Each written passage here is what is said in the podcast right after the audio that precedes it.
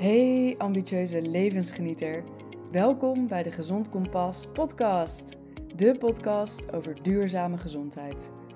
Leef je beste leven terwijl je kerngezond blijft. Dat wil jij toch ook? Laat je dan inspireren door de experts en rolmodellen in deze podcast. Ik, Dr. Iris Otto, neem je mee op gezondheidsreis naar jouw ideale leefstijlrecept voor duurzame gezondheid. Heb je iets interessants gehoord? Deel deze aflevering dan met je vrienden, familie en collega's. Zo helpen we elkaar gezonder te worden. Ik wens je heel veel luisterplezier. Welkom bij de Gezond Kompas podcast. Hartstikke leuk dat je weer luistert. En ik heb vandaag een hele leuke gast aan tafel. En we zeiden net al tegen elkaar, we hebben al zoveel gedeeld. Waar moeten we nou starten? Nou, laat ik starten met jou introduceren. Chantal Verwest. Kan je jezelf voorstellen? Ja, zeker. Ja, super uh, hoe wij in contact zijn gekomen met elkaar. Hè? En hoeveel verbinding we ook weer met elkaar hebben. Jij als arts, ik als diëtiste in mijn vak. Uh, maar ik ben dus Chantal. Ik ben, uh, ja, meer dan alleen mijn vak. Uiteraard. maar, ja, alleen mijn vak uh, is dus diëtiste, orthomoleculair diëtiste. En uh, ja, daar, uh, daar heb ik natuurlijk wat specialisaties uh, in gedaan. zoals onder darmgezondheid en diabetes type 2, hart- en vaatproblematieken. Dus ja, goed, dat zijn eigenlijk eventjes mijn grootste pijlers waar ik mee werk.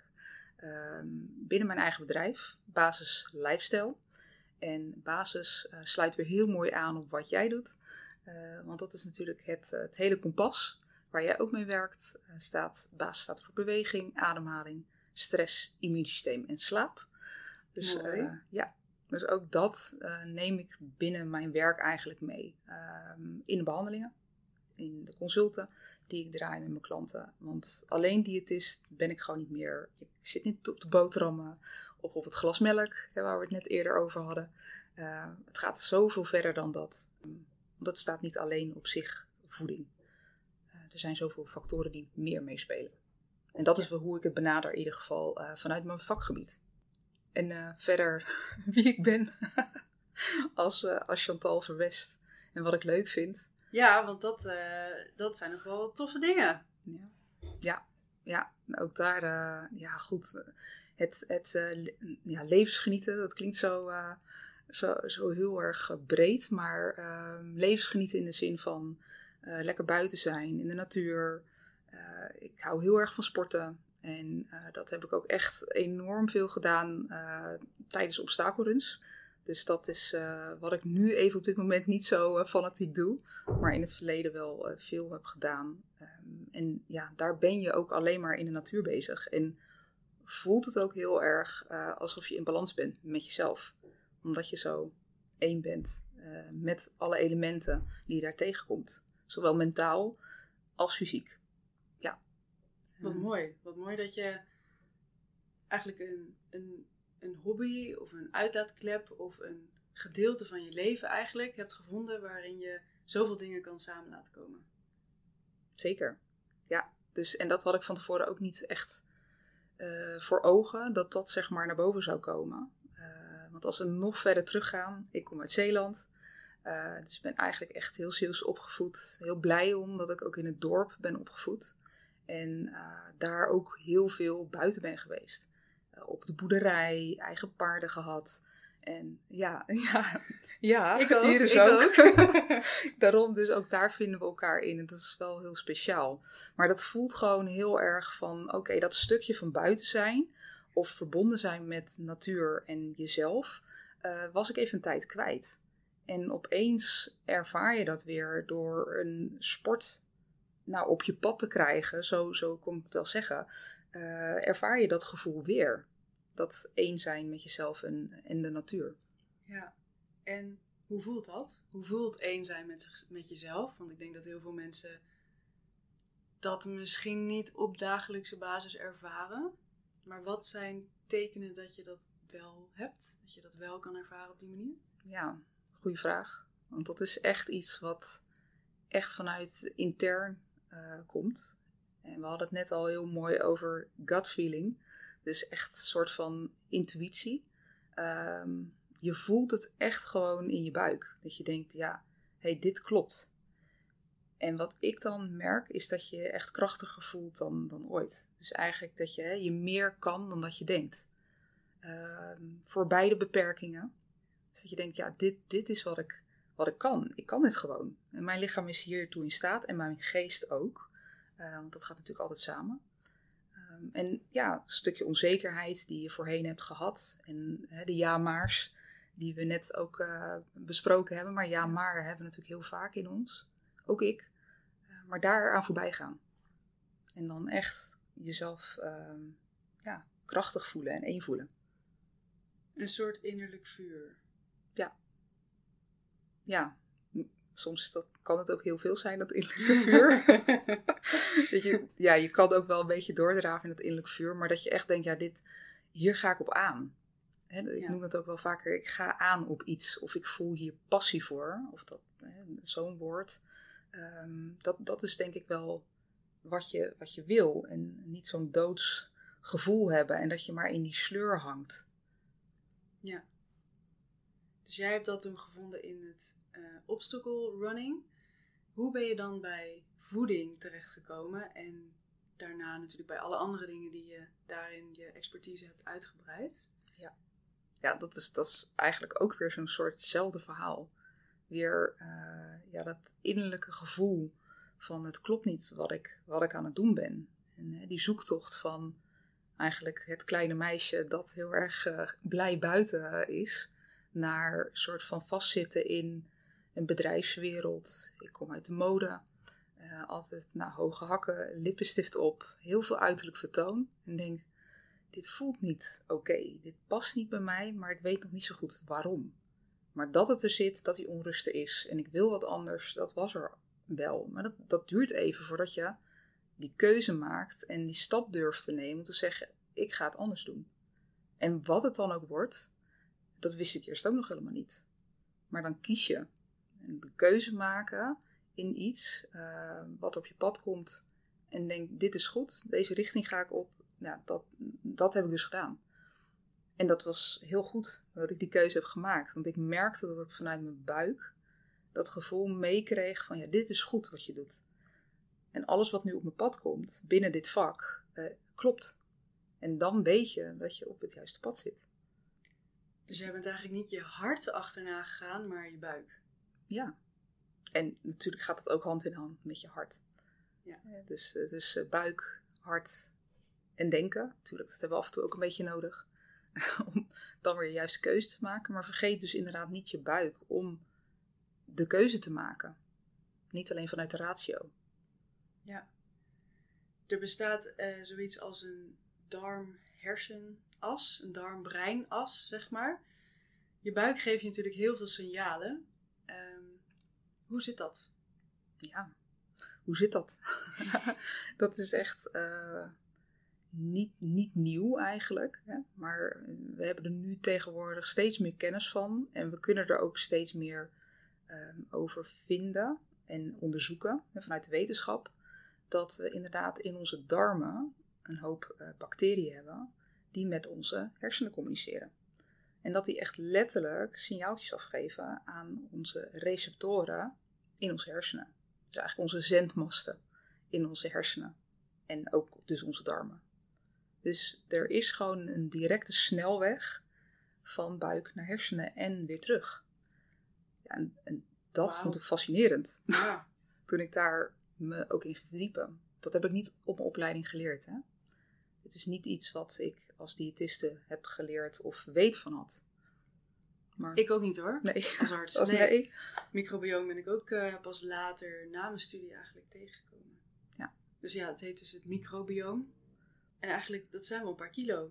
Toch? Een paar kilo aan bacteriën die in onze darmen leven. Ja, ja dat klinkt... Uh, als je er echt nog nooit van hebt gehoord, dan klinkt dat heel gek. Dat je beestjes, noem ik ze altijd, beestjes, ja. want dat is wat uh, visueler. Uh, maar die bacteriën, die beestjes in je darmen, ja, dat is best wel veel. Want als je kijkt dat dat anderhalf tot twee kilo is, afhankelijk van je microbioom, hoeveel je er hebt. En dat weegt behoorlijk veel en net zoveel als je hersenen. Dus een soort van voetbal zo groot, aan, aan bacteriën. Ja. En die doen iets. Ja, want wat, wat, we hebben die bacteriën, oké, maar wat, wat doen ze daar eigenlijk? Zijn ze daar voor hun eigen gewin? Zijn ze, doen ze ook nog iets goeds voor ons? Doen ze slechte dingen voor ons? Wat, wat doen ze in onze darm?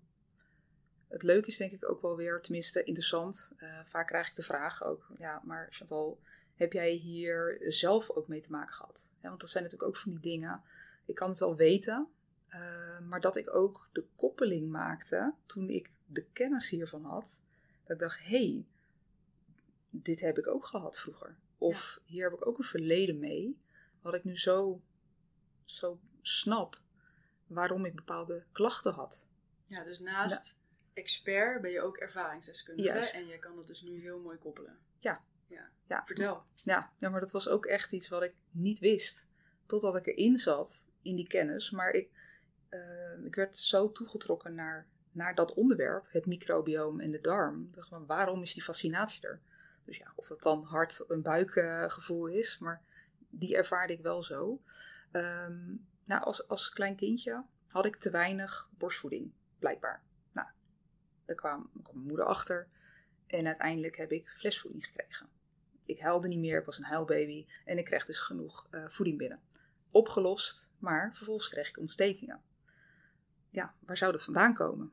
Nou, nu met de kennis van nu zou dat wel iets met lactose te maken kunnen hebben. Dus uit koemelk en dat ik daar niet goed tegen kon.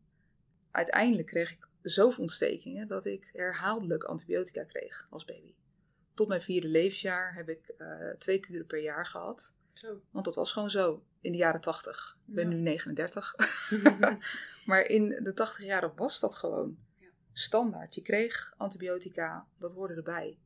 Er was nog niet zoveel bekend over antibiotica-resistentie. En natuurlijk heeft het ons ook wel wat gebracht, antibiotica in het verleden. Dus, maar wat ik heb meegemaakt en wat het me uiteindelijk ehm, ja, heeft opgeleverd eh, aan het microbioom, uiteindelijk wat het dus eigenlijk dood heeft gemaakt, want dat is de volgende stap. Antibiotica is gewoon een hele grote factor van eh, microbioomafdoding. Dus alsof je de grasmaaier eh, over je tuin heen haalt en dat er niks overblijft. Ja, en dat is funest uiteindelijk voor verschillende functies. Niet alleen voor je darmwerking, maar ook voor de rest van je lichaam en geest. Want Ja. waarmee staat je, je darmen en je microbioom dan eigenlijk allemaal in verbinding? Dus waar heeft het allemaal invloed op? Superveel. Ja. ja, ehm, zie je darm echt. ehm, ja, ik maak heel vaak de vergelijking met de tuin. Dus je darmtuin. Eventjes om dat beeld een beetje te krijgen als luisteraar. Ja. Je hebt gewoon eigenlijk een tuin in je, in je darmen. En daar leven beestjes in, de bacteriën. En als wij meer plantjes hebben, meer bomen, hè, gewoon een goed bos, dan willen er ook meer beestjes blijven leven in je darmen. Meer biodiversiteit. Precies. Dus we kennen dat heel goed vanuit de natuur en vinden het heel leuk als er meer beestjes in onze tuin zijn. Vogels, vlinders, nou ja, af en toe een paar slakken. Hè, biodiversiteit, dat klopt. Maar in onze darmen werkt het ook zo. En als we daar tekort in hebben, kunnen we uiteindelijk ook meer klachten ervaren in de rest van het lichaam. Want dit is echt je centrale punt. Dus darm is eigenlijk het centrale punt van het totale lichaam en geest. Ja, dus niet je hersenen. Want heel vaak denken mensen natuurlijk, hè, ik, ik ben mijn brein en daar hangt ook nog een lichaam aan vast. Ja. Ja. Maar jij zegt dus, nee, je bent eigenlijk je darmen. Ja, want het, fascinerende is wel, en daar, daar denk ik zelf dan ook eh, wel over na, dat ehm, we denken dat we ons brein zijn.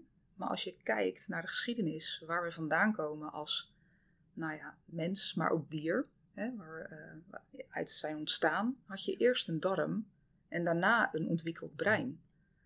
Dus wat was er eerst? En wat is ons eerste brein en wat is ons tweede brein? En die vind ik echt wel heel tof om, ja, dat gewoon eens mee te nemen, om over na te denken. Om daarover na te denken. Want inderdaad, onze darmen worden dus ook wel vaak het tweede brein genoemd. Ja. Misschien is het eigenlijk met een knipoog wel het eerste brein. Ja, Waarom wordt het dan een tweede brein genoemd? Het heeft dus heel veel invloed op allerhande organen, functies, processen in ons lichaam. Waaronder ja Dat is inderdaad, uh, dus waar het allemaal invloed op heeft, is echt gewoon ontzettend veel. Want je ziet dus dat uh, door een verstoord microbioom, of een microbioom in evenwicht, hè, dus dat is dan ook weer de vraag dysbiose of symbiose, zoals we dat dan noemen, zie je dus door een verstoring, een dysbiose, dat je uh, klachten kan krijgen, hart- en vaatproblematieken. Uh, vanuit de wetenschap ook diabetes type 2 in de hand kan werken. Zelfs diabetes type 1 wordt een koppeling naar gemaakt, dus auto-immuunklachten. Dus denk ook weer aan huidklachten. Uh, ja, heel divers, maar hè, huidklachten, psoriasis. Maar dat kan ook weer uiteindelijk eczeem zijn, acne. Maar ook dus mentale klachten, burn-out, Stemmingstoornissen. Precies, depressiviteit. Uh, zijn, natuurlijk hangt het samen met zoveel meer dingen dan alleen maar het microbioom. Maar het is wel een hele grote factor in het hele verhaal. Ja, en ik denk dat dat best wel een hele grote eye-opener kan zijn. Want dat is namelijk iets wat je kan beïnvloeden zelf. Ja. Want eigenlijk heb jij een directe toegang tot je darm. Want dat is naast onze longen, is dat de plek die in verbinding staat met de buitenlucht. En waar wij dus invloed op hebben door hetgene wat we eten. Wat Ja. we in onze mond stoppen. Zeker. Ja, zo oh, fascinerend onderwerp. Ja. maar het is echt, als je kijkt natuurlijk naar DNA. We bestaan uit DNA en microbioom is ook DNA. En dat DNA, daar kunnen we iets inderdaad mee. Dat kunnen we ehm, veranderen. Daar is inderdaad een mogelijkheid toe. Door herhaaldelijk andere keuzes te maken. Met wat je eet, wat je in je mond stopt.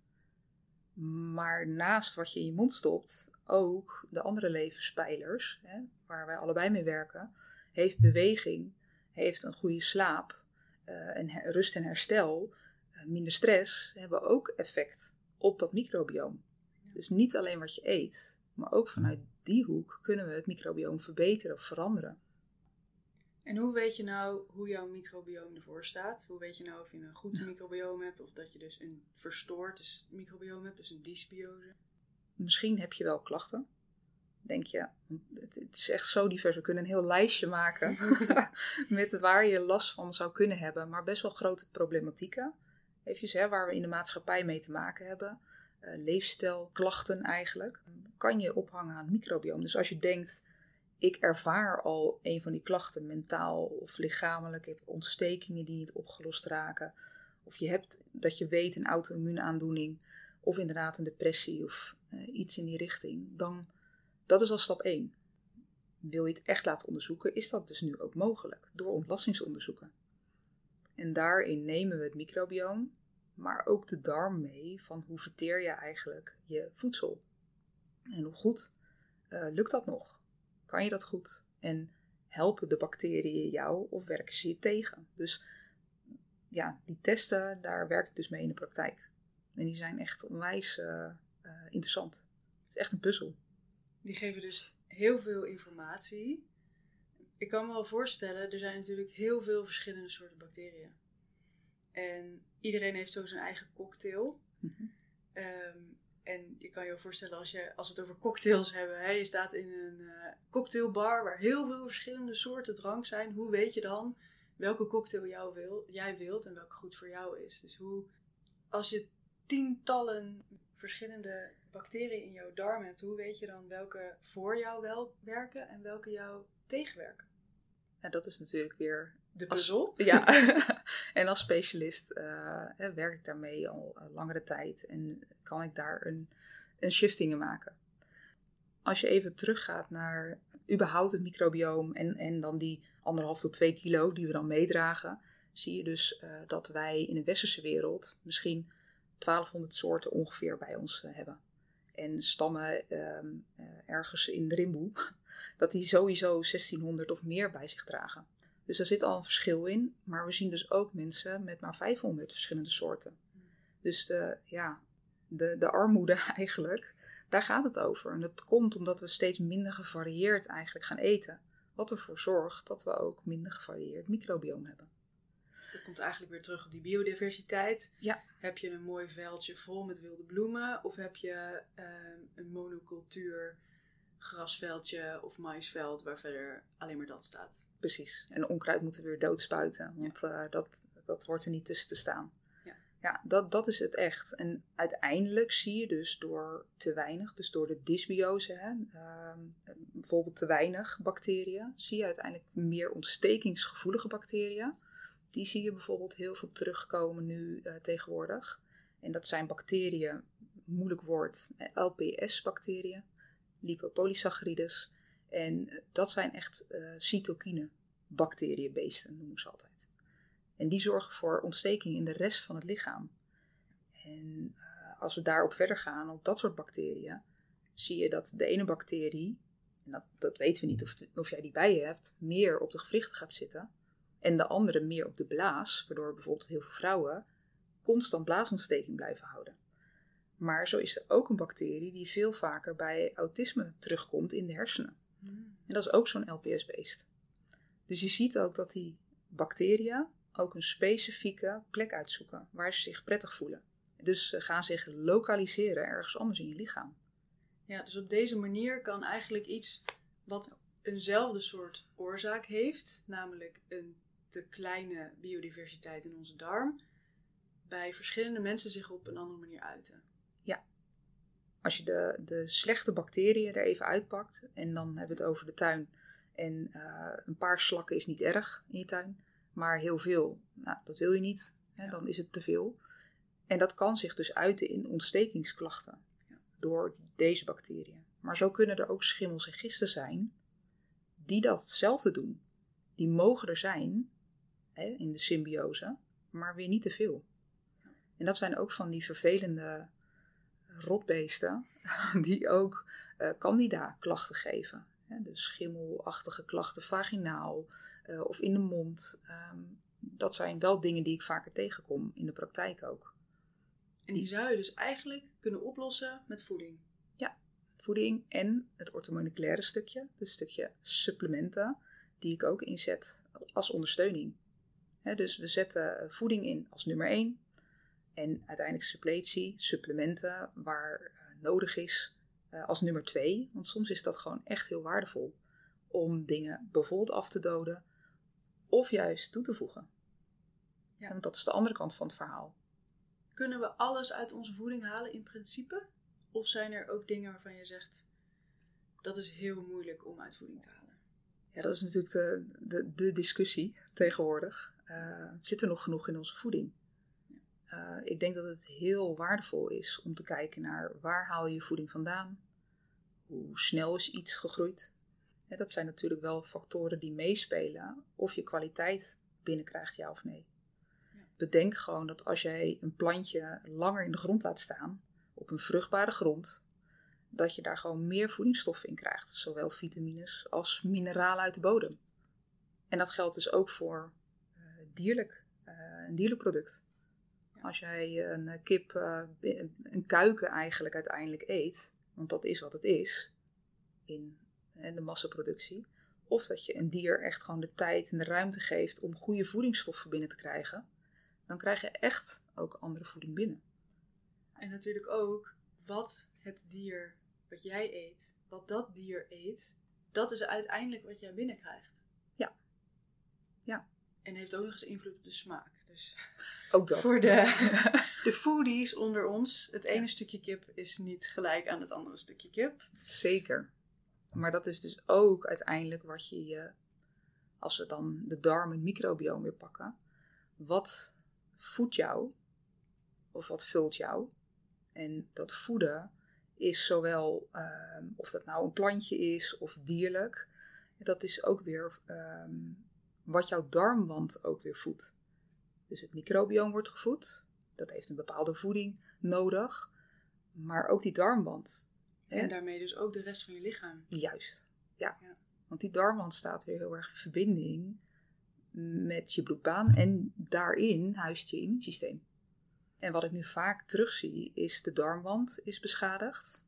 En dat kan in extreme vormen natuurlijk Crohn of colitis zijn. Dat zijn ontsteking, darmontstekingsziektes. Maar daarvoor zitten nog heel veel andere problematieken die niet zo herkend worden, maar er wel zijn. En dat hangt weer samen met bijvoorbeeld uh, het microbioom. En die tuin, dat is eigenlijk de slijmlaag. Dus de slijmlaag ligt eigenlijk een beetje tussen die darmwand, het immuunsysteem en het microbioom in. Daar, daar, dat, dat is een extra verdedigingslaagje en die is tegenwoordig ook heel dun. Door, als we dan naar voeding verder gaan kijken, uh, pesticides. Hè, dus wat je dan weer eet is weer heel belangrijk. Maar dan kan je wel heel erg biologisch eten. Maar als jij veel medicatie gebruikt, misschien is dat nodig hè, maar misschien ook wel niet. Dus dat is iets om naar te kijken. Maar ook stress. Doodt microbioom af, maar verlaagt ook die slijmlaag. En irriteert je darmwand weer. Dus zo zie je, het is niet alleen voeding wat je voedt. Nee, dus het is echt, wil je jezelf goed voeden en je klachten aanpakken als je klachten hebt, of überhaupt gezonder worden als je geen klachten hebt, dan zie je dus ook maar weer dat je eigenlijk niet één pijler moet pakken en je daar alleen maar op moet focussen. Je moet eigenlijk altijd holistisch kijken. Ja, en als je daar ook de tijd voor wil nemen, want dat is heel vaak, hè, eh, we hadden het net ook over, dat we alles snel willen. En dat is ook een beetje de mens tegenwoordig. Alles moet snel. Dus met één consult moet het klaar zijn. Ik ga naar de diëtiste, dus ik krijg voedingsadvies. En als orthomoleculair diëtist krijg ik al veel meer de mensen natuurlijk naar ons toe die al wat breder willen kijken. Dus dat is al fijn. Maar je hebt daar de tijd voor nodig. Om al die pijlertjes even voor jezelf af te gaan en daar heel eerlijk naar te kijken voor jezelf. Wat heb ik nog meer nodig? Ik zeg ook altijd: je krijgt niet een recept van mij mee van dit is wat je moet doen. Het is meer, we gaan samen kijken naar hoe we een beetje aan de knopjes kunnen gaan draaien. Ja. En je kan nooit in één keer precies de juiste mix van aanpassingen voor elkaar krijgen. Het is altijd voelen wat er gebeurt in jouw lichaam, aanpassing maken, kijken wat het effect daarvan is. Ja. Wat heb je inderdaad nog meer nodig? En ook dat niet alles op iedereen te plakken is. En dat geldt dus ook voor een dieet. Ja. Waar mensen snel voor komen. Natuurlijk bij mij zo, ah, ik krijg vast een lijstje mee en dan is dat hetgeen wat ik moet gaan eten. Ja. zo werkt het niet. En dat, er is niet één perfect dieet. Dat, dat, dat is er niet, maar we kunnen wel kijken met wat is jouw doel of wat zijn jouw klachten en hoe kunnen we daar inderdaad aan werken met elkaar. Er zijn natuurlijk heel veel verschillende soorten diëten. Er is natuurlijk een beetje een haat-liefde verhouding met een dieet. Uh, ligt ook nog best wel een beetje een beladen onderwerp eigenlijk. Ik moet op dieet of hè. Um, er wel waarde in diëten? Kunnen ze op de een of andere manier bijdragen aan je gezondheid? Naast dat je er misschien van af zou kunnen vallen, maar... Zeker. Zeker. Kijk, mijn naam is dan al niet, niet prettig natuurlijk, hè? Mijn werknaam, diëtist. dat is al een en al dieet. Maar ik krijg heel vaak ook van klanten terug dat, dat als ze bij mij zijn geweest, dat het niet gaat over, oh, hier foei, hè, dat vingertje, je mag dit niet meer eten. Daar gaat het niet over. Je komt bij mij voor advies, dat krijg je. Zelf gewoon de hele vrije keuze om daar iets mee te doen natuurlijk. Maar dat dat advies gaat over ja, iets wat jij op wil lossen. Daarvoor kom je bij mij. Maar een dieet kan helpend zijn. Dus geef het die naam. Maar misschien is een dieet paleo, eventjes een voorbeeld, heel erg geschikt voor jou. Want paleo is bijvoorbeeld zuivel en glutenvrij. En heeft dat zin voor jou omdat je die bepaalde klachten hebt?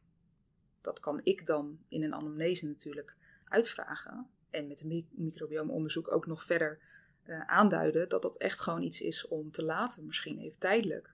Of een andere vorm hè, van voeding, dat kan ook. Uh, en zo kan intermittent fasting ook een keuze zijn die je kan maken. Als die maar wel bij je doel past en dat je hem goed toepast. Want dat zijn ook de dingen van uh, vraag alsjeblieft advies aan een specialist.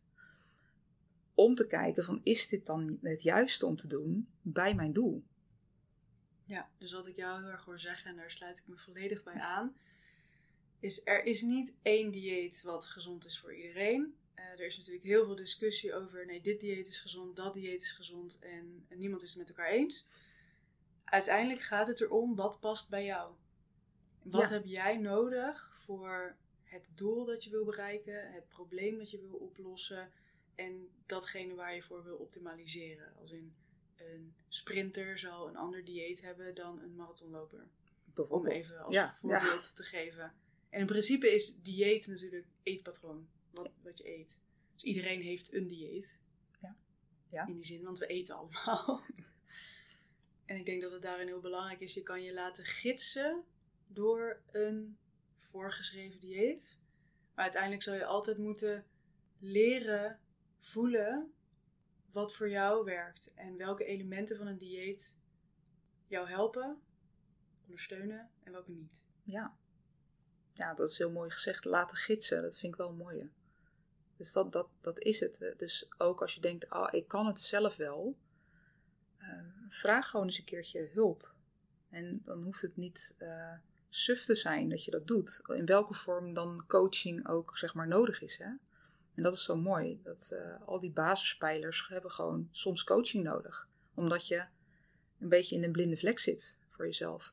Want wat ik merk als eh, diëtist, ehm, tegenwoordig zijn er heel veel hypes, inderdaad op dieetgebied. En overal zit wel een kern van waarheid in.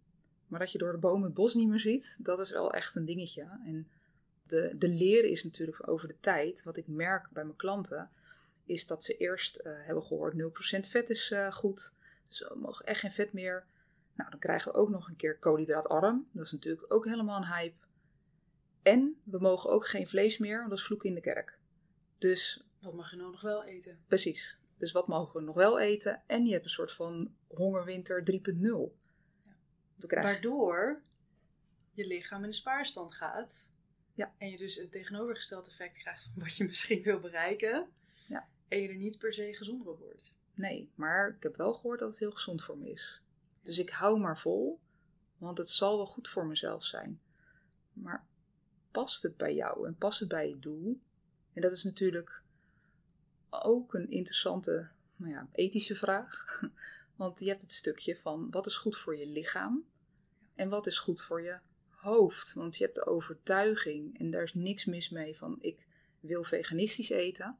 Maar je lichaam, als voorbeeld, hè, want er zijn heel veel vormen, maar eh, mijn lichaam zegt eigenlijk: ik heb spiermassaverlies, ik ben moe, mijn haar valt uit. Om maar even een voorbeeld te noemen, die ik nu tegenwoordig best wel veel in mijn praktijk zie.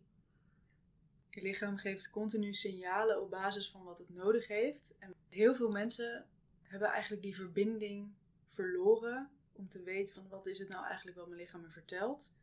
Waarbij dus het denken belangrijker wordt dan het voelen. Dat is wel wat er, wat er gebeurt. Dus ik benader het dan eventjes vanuit mijn vak natuurlijk. Dat ik dat hoor. Ze komen als eerste natuurlijk met een voedingsvraag. En een trendvraag, heel vaak. En daar heb je dan een jaar maar op. Want ik wil in dit geval geen vlees eten, want ik vind dat eh, eh, slecht voor de wereld. Maar goed, eh, wat voor consequenties zitten eraan? Het kan wel, maar maak dan een goede keuze. En ook daarin is met het advies of hè, die richting bepalen met een eh, eh, therapeut, diëtiste, maakt niet uit wat, dat je daarin gaat kijken van hoe, eh, hoe kan je dat dan inderdaad beter doen. Om het wel kloppend te maken voor je. Want we zien, ik zie dus gewoon dat te vaak. Dat, dat je echt inderdaad een beetje vastloopt in, in dat grote, grote bos. Ja, precies. En eigenlijk gaat het er dan dus ook om om een balans te vinden tussen wat je graag wilt vanuit je overtuiging en wat je lichaam vraagt. En, en ook daarin kan je natuurlijk ook weer, nu hebben we het dan over ja, veganistisch eten of wel of niet vlees, hè, dat doet er niet toe, het is allemaal oké. Eh, maar ook daarin kan je dus een juiste keuze maken en bijvoorbeeld een ethische overweging maken. Van oké, ik kies wel voor eh, een stukje vis of ik kies toch wel voor een eitje, omdat dat dan ook net weer een juiste, een betere verbinding is voor, voor jou als mens. En makkelijker eh, plakt op ons DNA, noem ik het altijd. Ja, beter dan een supplement bedoel je. Ja, ook bijvoorbeeld, want we, we bestaan sowieso niet uit supplementen, maar het kan wel heel, eh, heel helpzaam zijn. En alleen maar plantjes eten, dat kan ook wel, maar dan moet je wel weer juiste koppelingen maken. En die, die, die plan- plant-based is wel weer heel erg gezond voor je microbiome. Dus dat is natuurlijk wel echt een, een hele goede trend dat we daar naartoe gaan om ons microbiome beter te voeden. Omdat die weer goed gaan op vezels. Ik hoor, jou, ik hoor jou vezels zeggen. Ik wilde eigenlijk aan jou vragen: wat is nou iets dat de luisteraar eigenlijk vandaag al kan doen om dat microbioom even de goede richting op te duwen? Ja, heb je even. er zijn heel veel dingen die je kan Ja. doen, maar Zeker. Maar waaronder dus vezels eten. Ja, ja, het klinkt dan weer zo suf en dat hebben we vast ook wel eens een keer ergens gehoord. Ehm, maar ik denk dat het belangrijk is, ook dat is minder sexy, goed kauwen. Dat is echt eh, bewust eh, eten en niet in spanning eten. Dus echt gewoon ook even een rustmomentje inlassen. Heeft effect op het microbioom. En hoe, kan- hoe kan dat? We verknippen eigenlijk ons voedsel al in de mond. Dus eh, daar hebben we enzymen voor nodig en dat zijn een soort van schaartjes. En als je dat te snel doorslikt, dan hebben die enzymen gewoon nog helemaal hun werk niet gedaan. Wat betekent dat je vervolgens in je darmen heb je geen tandjes. Dus ja, eh, zijn een beetje overgeleverd aan brokken eten, even voor de beeldvorming. Ja. ja, en dan neem je dus ook niet zo goed je voedsel op. En daartussen zitten allemaal nog andere organen, zoals de maag en zo. Hè. De- de- dat, eh, dat speelt ook allemaal mee. Maar dat eten, het goed is- dat is echt zo van belang. Waardoor je ook minder bijvoorbeeld opgeblazen buik kan krijgen. Of nou ja, andere rommel of eh, eh, gekke scheetjes, eh, vieze scheetjes hebt. En dat zijn allemaal rare dingen om over te praten misschien. Maar dat is wel iets wat ik dagelijks hoor in de praktijk. Dus alleen al het goed kauwen is een van de cruciale, belangrijke elementen. Ik vind het heel leuk dat je dat zegt, want er zijn natuurlijk ontzettend veel hypes op, niet alleen op voedingsgebied, maar op gezondheidsgebied in general. Dat dit, dit zou goed voor je zijn, of dit hele bijzondere mm, supplementje, of iets, of je moet allemaal moeilijke dingen doen. Eigenlijk is het heel simpel. Ik denk dat de meeste gezondheidswinst te behalen valt met hele simpele dingen die je eigenlijk al wel weet. En we heten niet voor niks basis. Dus ook voor mezelf iedere keer een reminder. Terug naar je basis. Want daar zijn we zo ver van verwijderd. Want ja, er zijn zoveel hypes. En ik werk ook met supplementen. Maar dat is een mogelijke ondersteuning die echt helpend is. Maar dat is niet de basis. Nee. En daar gaan we zo aan voorbij. Omdat we ja, eigenlijk ook een beetje dysbiose hebben in, eh, in alle content die we, die we in ons opnemen. Ja. Zo, ja, dat, dat, dat is echt zo. En we zijn natuurlijk ook gewend dat in de geneeskunde er heel veel tussen aanhalingstekens op te lossen is met een pil. Hè? Dus we zijn ook geconditioneerd dat pilletjes onze problemen kunnen oplossen. En ik zie dat dan als een beetje pap en nat houden, maar Mhm. Blijf als ze plakken. dweilen met de kraan open, zeg maar. Maar, eh, en niet altijd natuurlijk, medicijnen hebben absoluut een plek. Maar het is wel dweilen met de kraan open als je niet die basis aanpakt. Als jij super ongezond eet, elke dag in een snackbar zit, dan heeft het echt niet zoveel zin dat je ook nog eh, eh, probiotica neemt. Een goed voorbeeld is dat, eh, nou ja goed, ik heb ook klanten die bijvoorbeeld eh, een alcoholprobleem hebben. Nou, daar ga ik niet als eerste mee starten. Het is maar een van de zoveel voorbeelden hoor. Maar dat je dan ehm, zegt, oké, oh, we gaan je drankprobleem oplossen.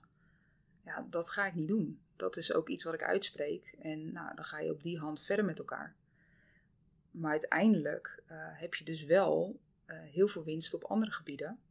En eh, krijg je uiteindelijk dat, dat de hele gezondheid, heel de basis in balans komt. Door betere darmgezondheid, door bewustwording. En dat iemand dus ook kan werken uiteindelijk aan de emotionele lading. En bijvoorbeeld ook alcohol kan laten staan. Misschien om de dag gaat drinken. Ehm, geen medicatie meer hoeft te gebruiken voor, ehm, eh, voor zijn huidklachten in dit geval.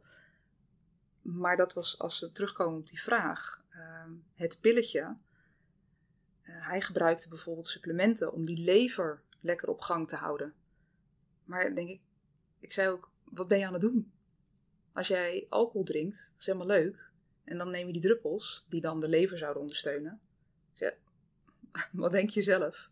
Ja. Weet ook, ja, ja, dat heeft helemaal geen zin. Dat is natuurlijk gewoon echt een druppel op de gloeiende plaat. Ja. Dus waar start je? Soms is het zo complex dat je niet kan zeggen: oké, eh, we kunnen alles meteen oplossen. Maar dat doe je stapje voor stapje. En later kan zo'n druppeltje misschien een extra toevoeging zijn. Ja. Als, als extraatje. Ja. Maar niet een magic pill.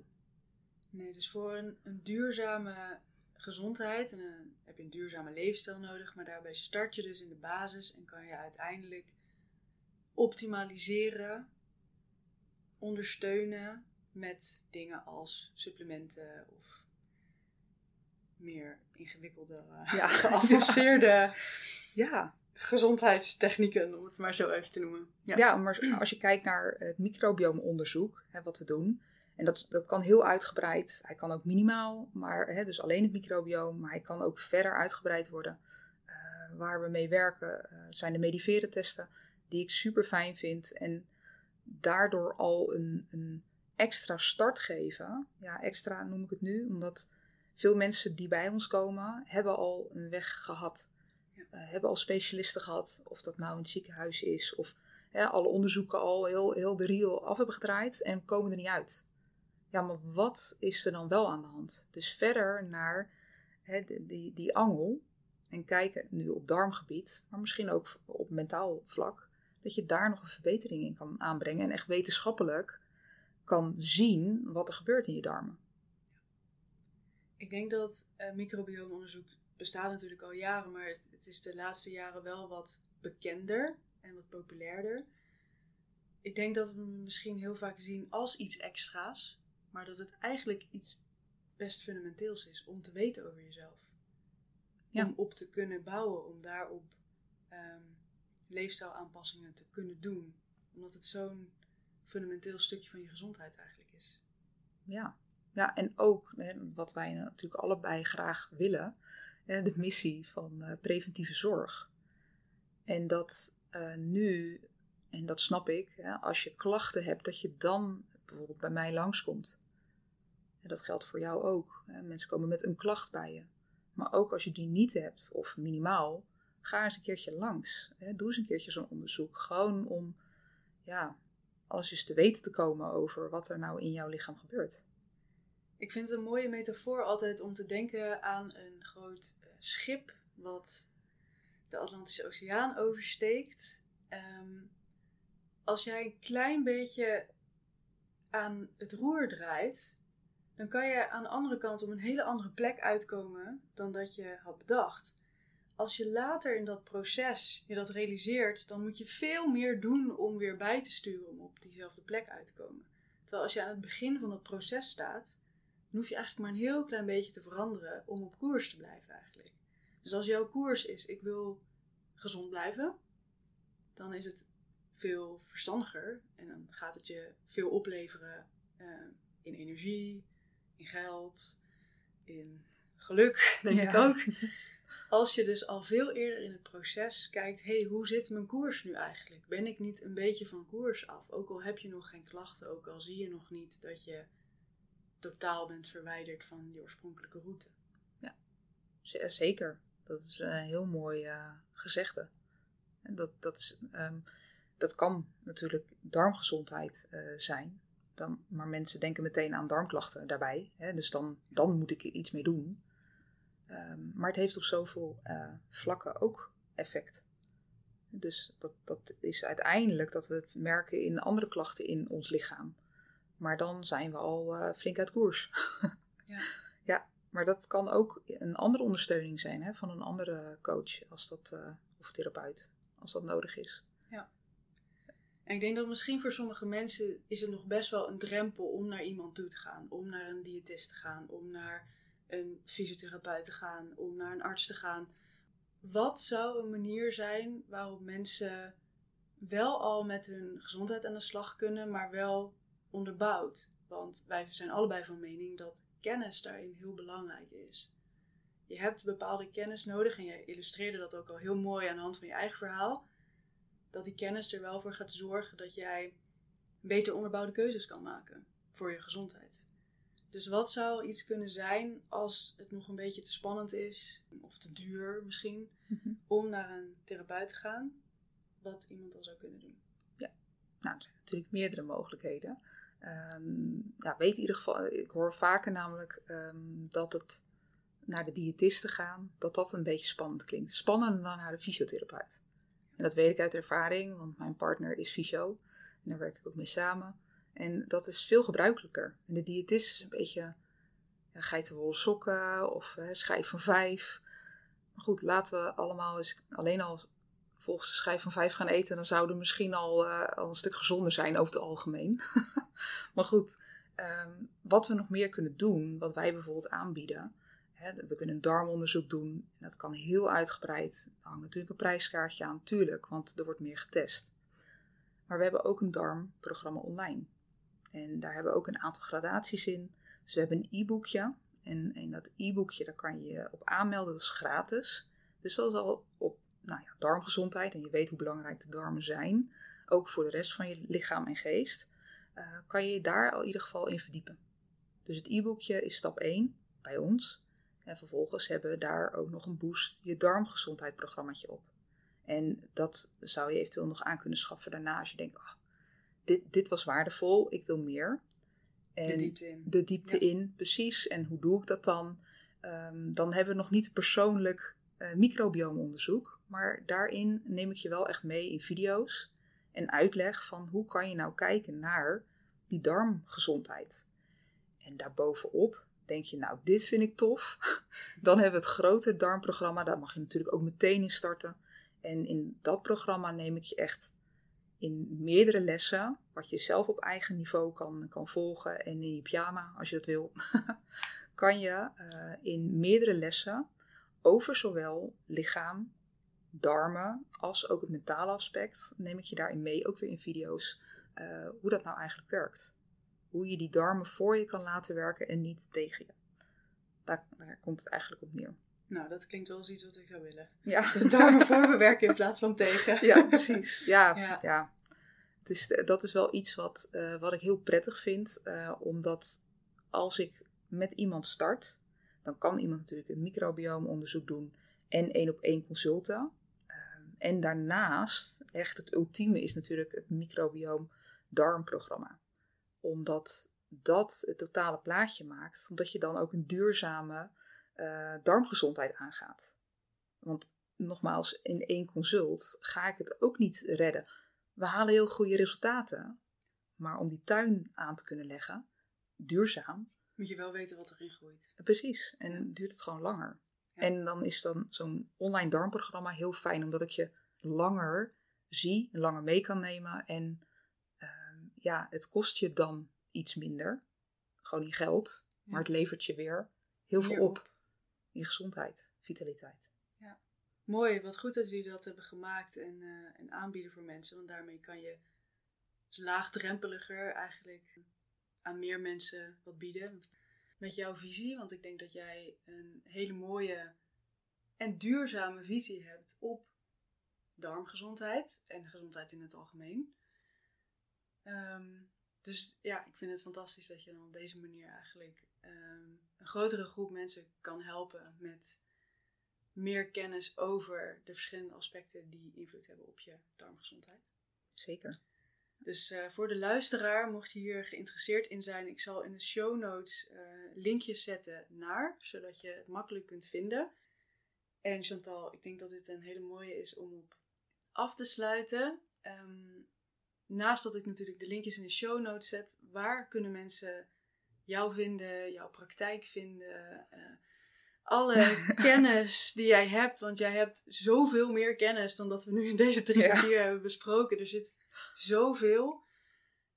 Waar kunnen ze dat eh, uit jou sponsen, zeg maar? Ja. We gaan nog verder. Ja, We komen erop terug. We zijn nog zeker niet uitgepraat.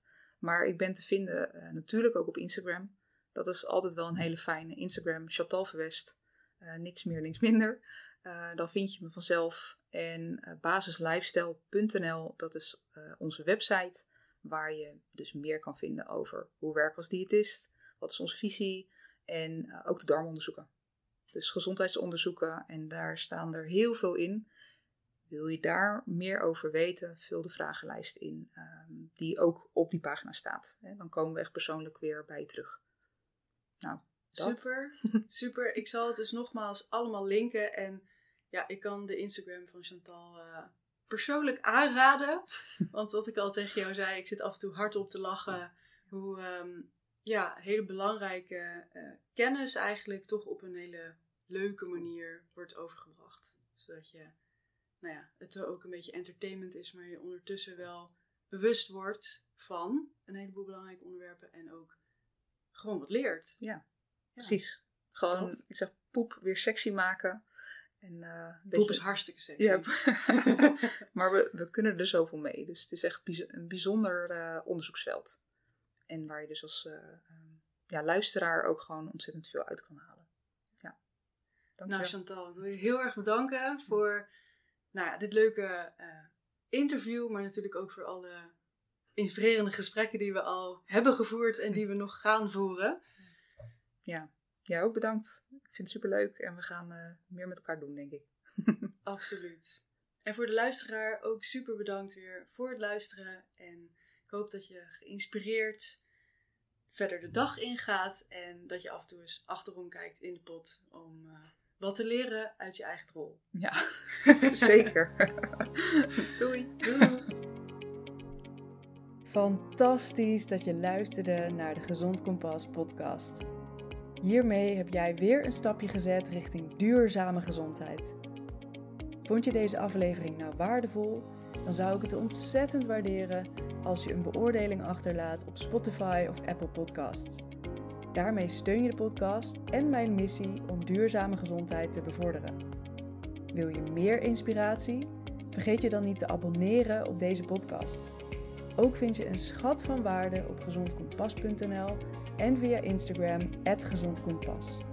Bedankt voor het luisteren en tot de volgende keer. Gezonde groet.